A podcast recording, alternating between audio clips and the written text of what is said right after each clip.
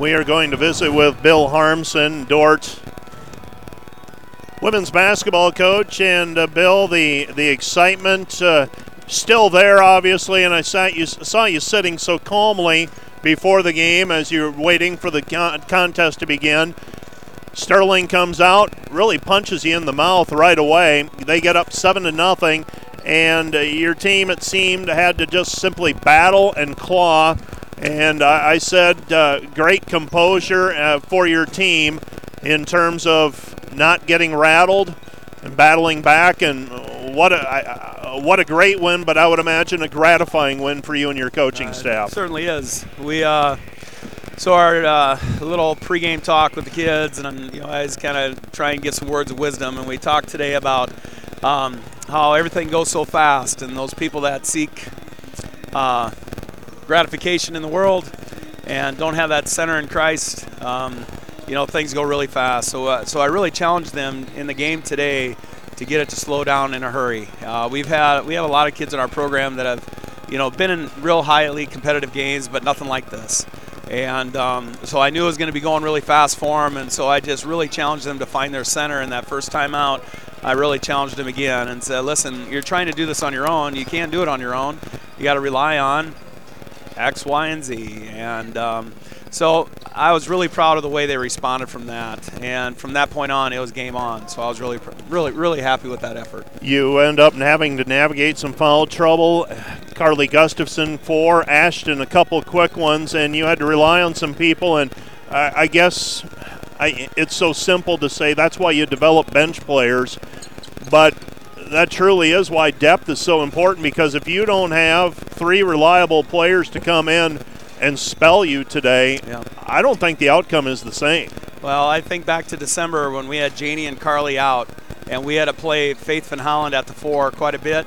And we had to do that at the end of the first half, and then we also did it in the fourth quarter for about five or six possessions. And so I talked to her before we put her in, and I said, "Listen, you've, you've been down this path, so make sure you you know you go out and you rebound and you compete really hard. And man, Faith really answered the bell today, and Janie and Macy, and man, those guys just play their role so well. Um, defensively, they were awesome, and then uh, I think we outscored them on the bench again um, this week um, or today and yesterday. So really proud of their effort.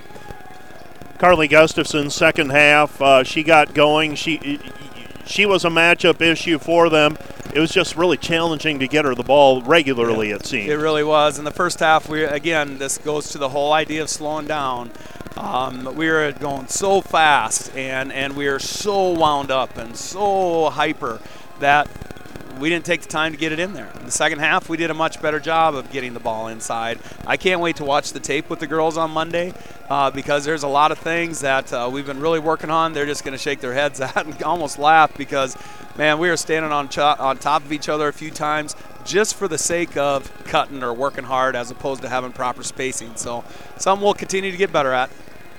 Ashton Verbeek works through foul trouble. I'm not sure Ashton Verbeek last season would have been able to finish the game with four fouls. Nope. She found a way to do that today. Yeah, we tried to spell her as much as we could in that fourth quarter defense possessions, and I, am sure you noticed that, Mike, where we'd pull her out for defense, we throw her right back in on offense. We started that at the 4:58 mark, and um, it, I'm not going to say that worked.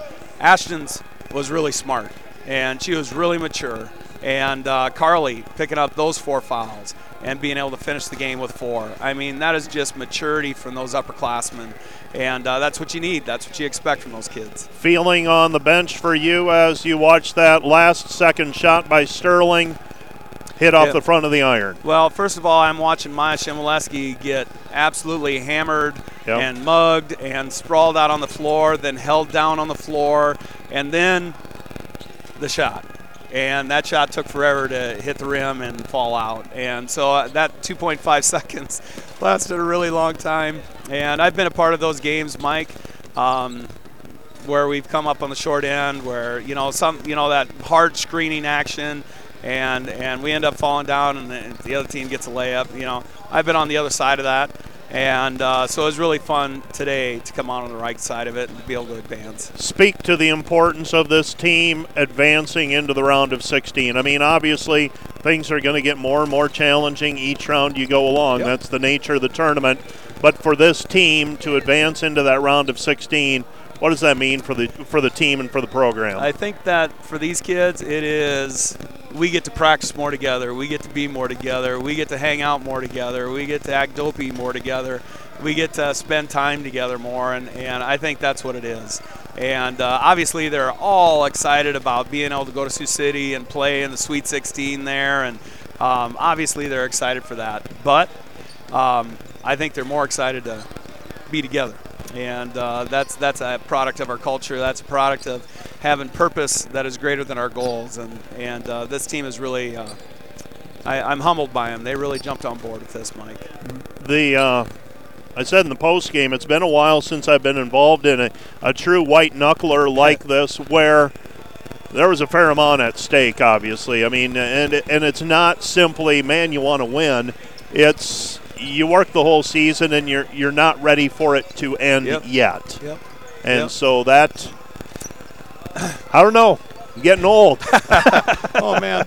Mike, I agree, and and I just look at you know in December, you know those struggles we went yep. through, and and you know we really just challenging our kids, you know just the toughness factor, and you know you think of those offensive rebounds, two or three in a row that they'd end up scoring on. They had two and ones, you know, uh, six points in a row, you know, with just incredible things happening down there, and they still stuck with it and still stayed strong and still executed down here and got some good things. I'm just I'm just really proud of them. They're good kids, and, and they deserve this. They've worked really hard for this.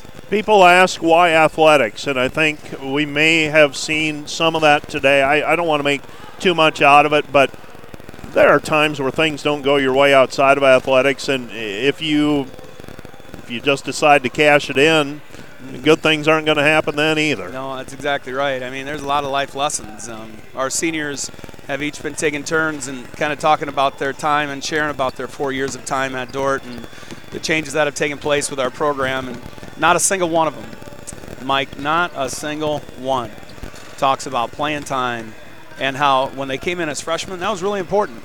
Scoring points, that was really important because that's what they're all so used to at the high school level they get to college, then all of a sudden everything else becomes important. Their relationship with Christ comes important, their future occupation, they're finding a spouse, uh, hanging out with their friends, the social aspect of it. And you know, Mike, that's the defender way, right? I mean, these kids have truly adopted that their purpose has to be bigger than just this 40 minute game here. And uh, I can't wait to go in the locker room to celebrate that purpose with them uh, here shortly.